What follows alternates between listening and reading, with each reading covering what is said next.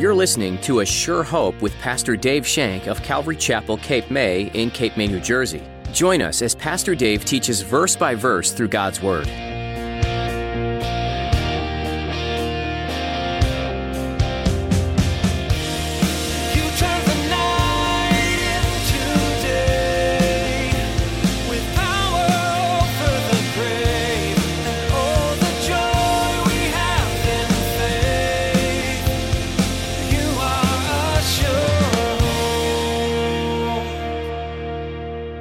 City rejoiced. The whole city started to rejoicing because they were glad. When you decide to quit compromising with the world and accept the good news of Jesus Christ, the Lord our Savior, we too come to the palace of the King clothed in robes of white and righteousness.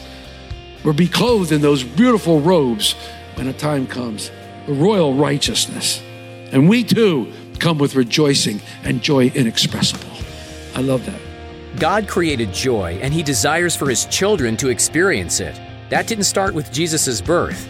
God's been providing joy for those who trust in Him since the beginning of it all. As Pastor Dave will encourage us today, when we come to our God in repentance and accept His redeeming love, we can find deep joy as well. Now, here's Pastor Dave in the book of Esther, chapter 8, as he continues his message A New Dance.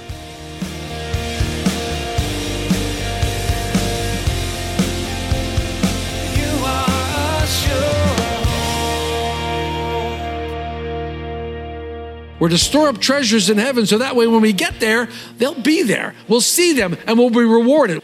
So now Esther is going to reveal her heart to the king. Let's look at chapter, uh, verse 3. Now Esther spoke again to the king, fell down at his feet, and implored him with tears to counteract the evil of Haman the Agagite and the scheme which he had devised against the Jews. As I said earlier, this law cannot be revoked. It cannot be revoked. Esther, no doubt, appreciated the king acting on behalf of her people and the gift of Haman's household, but that didn't solve the problem. The problem still remained. The Jews would be annihilated on a specific day, on a specific month, and a day and time. It was going to happen. No one could stop that decree. Esther's tears represents the depth of her pain and the depth of her helplessness. She had a tremendous burden for her people. Oh, that we would have that kind of burden for those who are lost in sin. That we would have that kind of burden in our heart for those who are lost in addiction, those who are hung up and caught in sin and, and, and, and struggling in the world, that we too would have that kind of heart, the heart I see in Esther, to those that have been condemned because of their sin. Oh, that we would have that kind of a heart. Esther approaches the king and she finds favor. Let's look at four and six. And the king held out the golden scepter toward Esther. So Esther arose and stood before the king and said, If it pleases the king, if I have found favor in your sight, in his sight, and the things seem right to the king, and I am pleasing to the eyes, let it be written to revoke letters devised by Haman, the son of Hammedatha, the Agagite, which he wrote in annihil- to annihilate the Jews who are in the king's providences. She couldn't just go to the king and ask him. She had to butter him up first. She had to say all these glorious kings. Kings were peculiar. Kings were strange. You couldn't just blurt out what you wanted. You had to kind of circumvent them. We see this all through the scriptures, all through the scriptures. My favorite one is all those mealy mouthed guys in Daniel who would go to the king, Oh, king, live forever. But Daniel's a rat. You got to kill him. You know what I mean? That's, I love that. I love that. But you just can't go to a king. You can't do that. You just can't come. However, however, I hope you know where I'm going with this. We can go to our king. We can come boldly to that throne and we can seek and ask and find grace and mercy in our time of trouble. And that's a terrible paraphrase of Hebrews 4:16. But we can go to our king. We don't have to do all these crazy things. We can go to him and he hears our cries.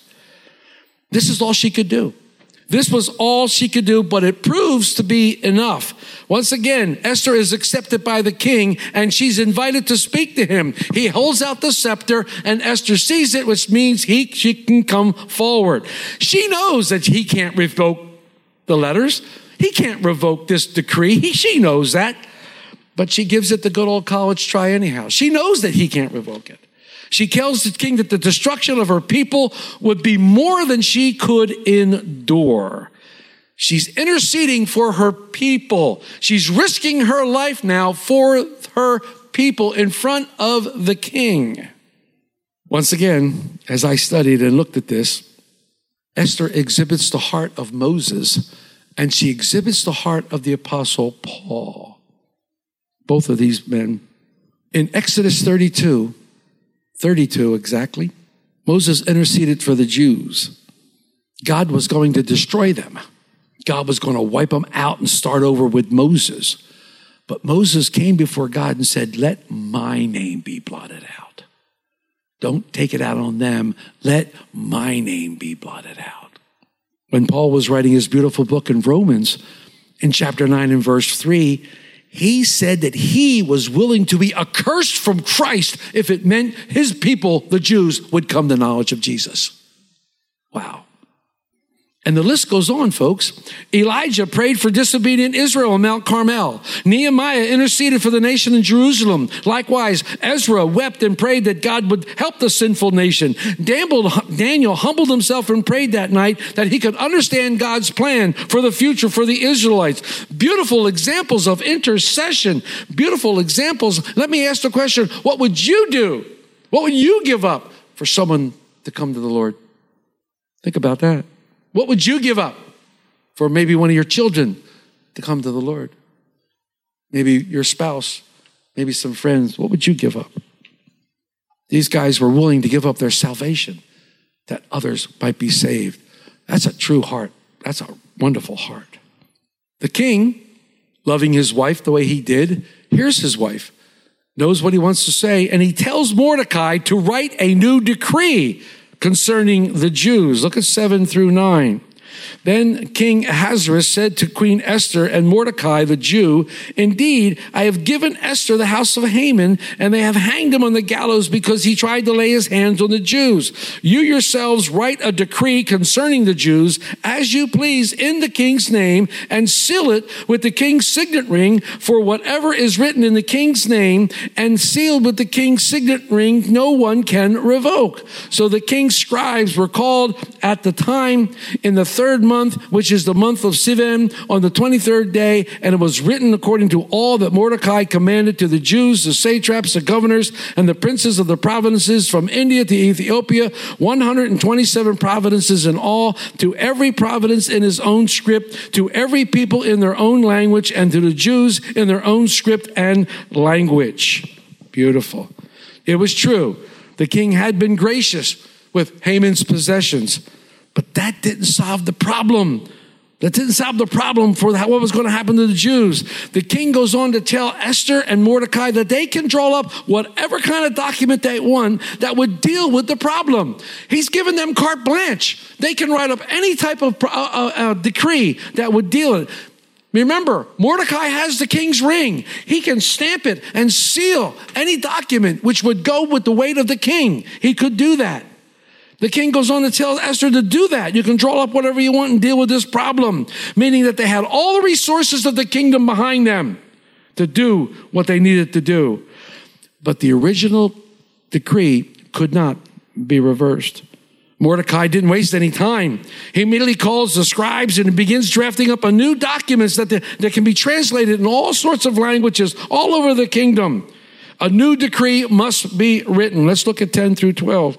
And he wrote in the name of King Ahasuerus, sealed it with the king's signet ring, and sent letters by couriers on horseback, riding on royal horses bred from swift steeds. By these letters, the king permitted the Jews who were in every city to gather together and protect their lives, to destroy, kill, and annihilate the forces of people or providence that would assault them, both little children and women, and to plunder their possessions on one day in all the providence of King Ahasuerus on the 13th day of the 12th month, which is the month of Adar. Wow. So a new decree is written. A new decree is written. It gives the Jews the power to defend themselves. This is what's happening. Now they have the power to defend themselves. When these groups come against them, they can go against them and they have the power to defend themselves. And then if they succeed, which they do, they can keep all the possessions. All the spoils of war can go to them. The old decree was not abolished. It was still in effect, but the victims were provided a way out. Let me read that again. The old decree was not abolished, but the victims were provided a way out. Does this sound familiar to anybody? I hope it does. I hope it does.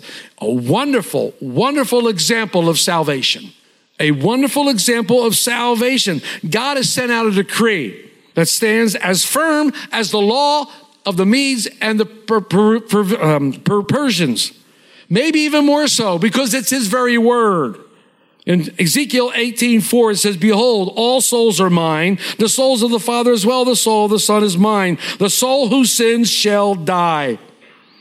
We know in Romans the wages of sin is death. We know in Romans that it says all have sinned and fall short of the glory of God. Therefore, any man who sinned is now guilty before the law and they must die because of their sin. That is the decree. That is the decree that went out. It can't be changed. It won't be changed.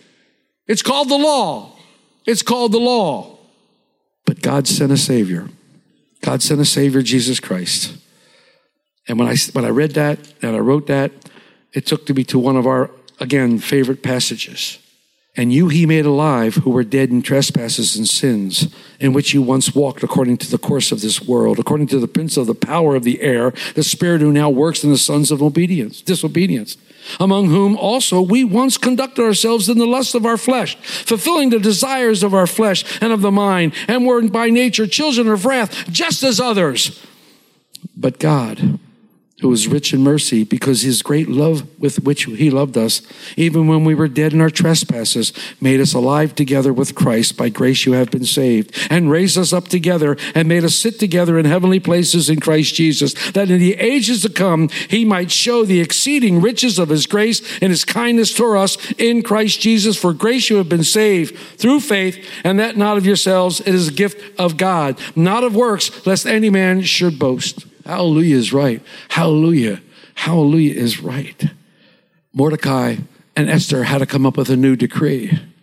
God saw that the law wasn't working. He knew the law wouldn't work. But the law became a tutor. It showed us our sin. I didn't know what sin was until the law came into effect. But the law showed me I was sin. So the Lord issued a new decree, which not unlike the first. We were reconciled to God through this. It became a new covenant in the blood of Jesus Christ because of what Christ did on the cross. The cross becomes a symbol of our new covenant. What he did on that cross now doesn't cancel out the law because we know he fulfilled the law, but it appeases the law. It was the propitiation of the law. He was the propitiation for us. He hung on that cross in my place, in your place, and died a death that we should have died because that's what the law said. That was the original decree. We should have died. But I'm alive.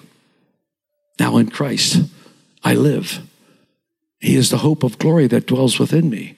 And I live in him now because God had a better plan. God knew all along man couldn't uphold the law. It was God's plan all along to send Jesus Christ to earth. It was his plan all along. And that's what he did. And Christ fulfilled every part of the law. So he becomes the perfect sacrifice for us, the very perfect sacrifice to hang on that cross and die on a tree. Cursed is every man who lives, dies on a tree, who was hung from a tree, excuse me. The new covenant didn't cancel out the old covenant because Christ fulfilled the old covenant and he appeased God by his death on the cross. God made a way to escape the penalty of death through the sacrifice of Jesus Christ on the cross. God made a way for you and me through the cross of Jesus Christ. Do you see this, the similarity here? You see the similarity. But like any good teacher, the Lord didn't simply tell us what we needed to do. He told us how to do it. Acts 16, 31, believe on the Lord Jesus and you will be saved. Romans 9 and 10, if you confess with your mouth the Lord Jesus and believe in your heart that God raised him from the dead, you will be saved. You, this new decree that is going out is urgent news.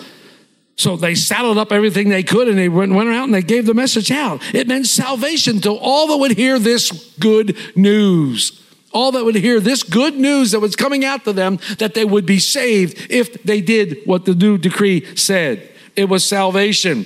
So they start spreading the news. How to say it? Thank you, thank you, thank you, thank you. Yes, yes, yes. Look at 15, 13 through 15. A copy of the document was to be issued as a decree in every province and published for all the people so that the Jews would be ready on that day to avenge themselves on their enemies. The couriers who rode on royal horses went out, hastened and pressed by own by the king's command. And the decree was issued in Shushan the citadel. So Mordecai went out from the presence of the king in royal apparel of blue and white with great crown and a gold and garment of fine linen and purple. And the city of Shushan rejoiced and was glad. Don't you love it when the good guys win? I do. I love it when the good guys win. We're winners. We win. The good news goes out, and all who hear it now have a chance to be saved. The good news goes out. The good news, the gospel goes out all the time. And all who hear it have a chance to be saved. All who hear it have a chance to come to the Lord through Jesus Christ. Little Mordecai, little, little old Mordecai who wouldn't bow down to Haman goes out in a palace from the palace clothed in the garment of the king. He, he must look royal and sitting up on top of that steed. And I bet he was high stepping too. And the whole city rejoiced. The whole city started to rejoicing because they were glad. When you decide to quit compromising with the world and accept the good news of Jesus Christ, the Lord and our Savior, we too come to the palace of the King clothed in robes of white and righteousness. We'll be clothed in those beautiful robes when a time comes, the royal righteousness. And we too come with rejoicing and joy inexpressible.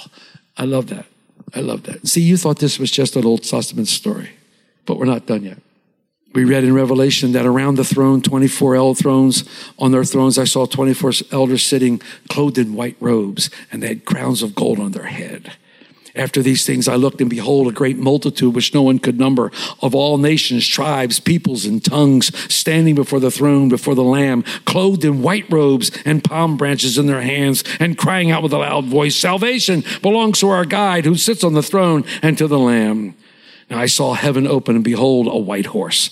And he who sat on it was called faithful and true. And in righteousness he judges and makes war. His eyes were like a flame of fire, and on his head were many crowns. He had a name written that no one knew except himself. And he was clothed with a robe dipped in blood, and his name was called the Word of God. And the armies in heaven, clothed in fine linen, white and clean, followed them, followed him on white horses.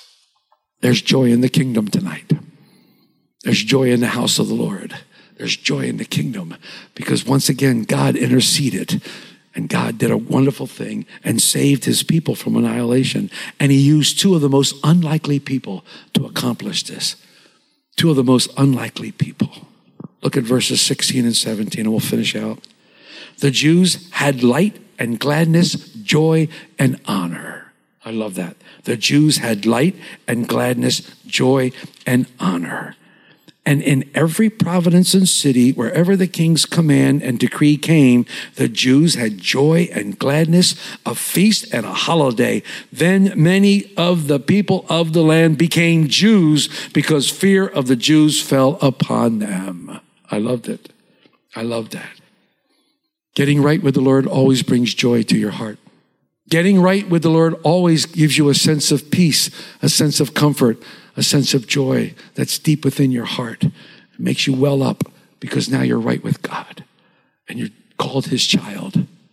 The light here is Jesus Christ, the light in the man. He was the light of men. The illumination was God who saved their lives. It was a testimony of the sovereignty of God that many converted to Judaism.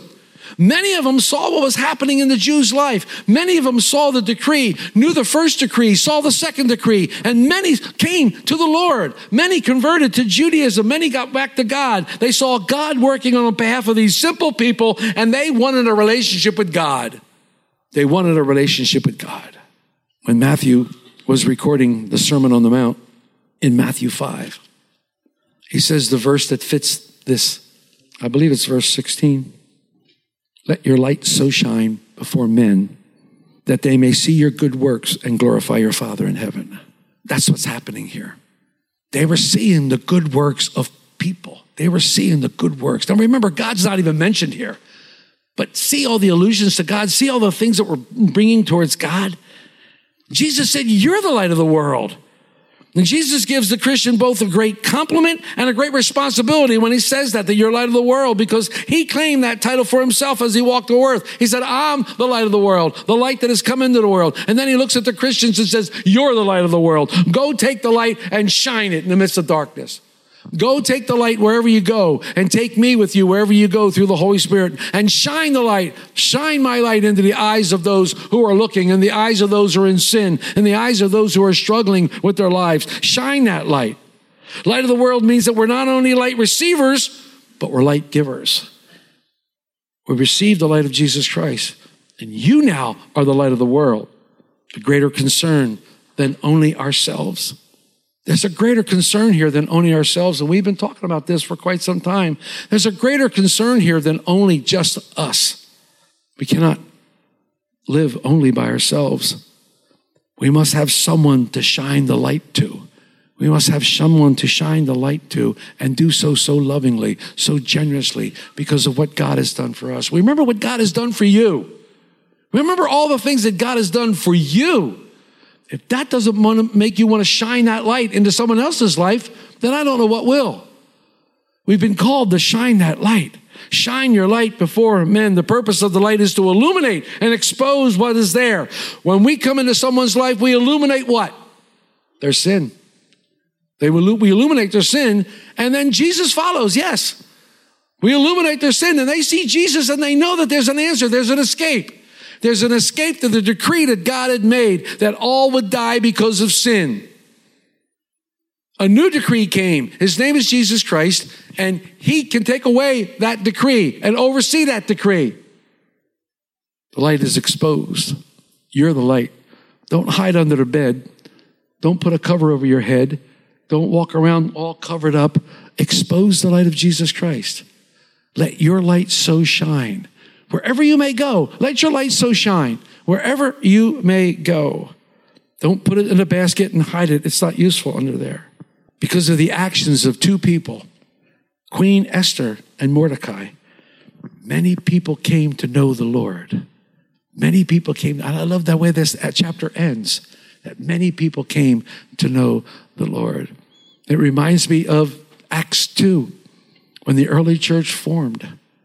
And they went from house to house, and they continued steadfastly in the apostles' doctrine, in the breaking of bread, and in prayer and fellowship. And it says, and the Lord added to the church daily those who would be saved. That's what we do. That's what we try to do here at Calvary Chapel. The apostles' doctrine is the Word of God. We teach the Word of God. We give you ample time for prayer. We give you ample time for fellowship. We give you ample time for breaking of the bread, whether it be at a meal or whether it be communion. Break the bread together. There's unity in family. Let your light so shine that men might see your good works and glorify their Father who's in heaven. Amen. You are a sure hope. When you read the story of Esther, all of it seems to happen rather quickly. Ten short chapters tell the whole story, but when you slow down and do a closer reading, you'll find that over a decade passed between the time Esther was chosen queen and the rest of the story. Years and years before the crisis, God moved Esther into exactly the place he needed her to be in order to save his people. This gives the whole story a much larger perspective when you consider Mordecai's words, and who knows whether you have not come to the kingdom for such a time as this. Have you been in the same place for many years without a clue as to why you're there? Don't forget that God moves his people into position so that they're there and ready right when he wants them. Don't get discouraged in the waiting. He knows you're there and he knows why. You've been listening to A Sure Hope with Pastor Dave Shank. As Pastor Dave works his way through the book of Esther, we're learning more and more about God's plans and purposes through history and through your life today. A Sure Hope comes to us from Calvary Chapel, Cape May, in Cape May, New Jersey. To learn more about the church, including service times and location, head on over to ASureHopeRadio.com. Once again, that website is ASureHopeRadio.com. While you're there, check out the links to our live stream on Facebook and YouTube, as well as our archive of messages for today's Christ follower. Thanks for being here today. We'll see you back here again next time on A Sure Hope.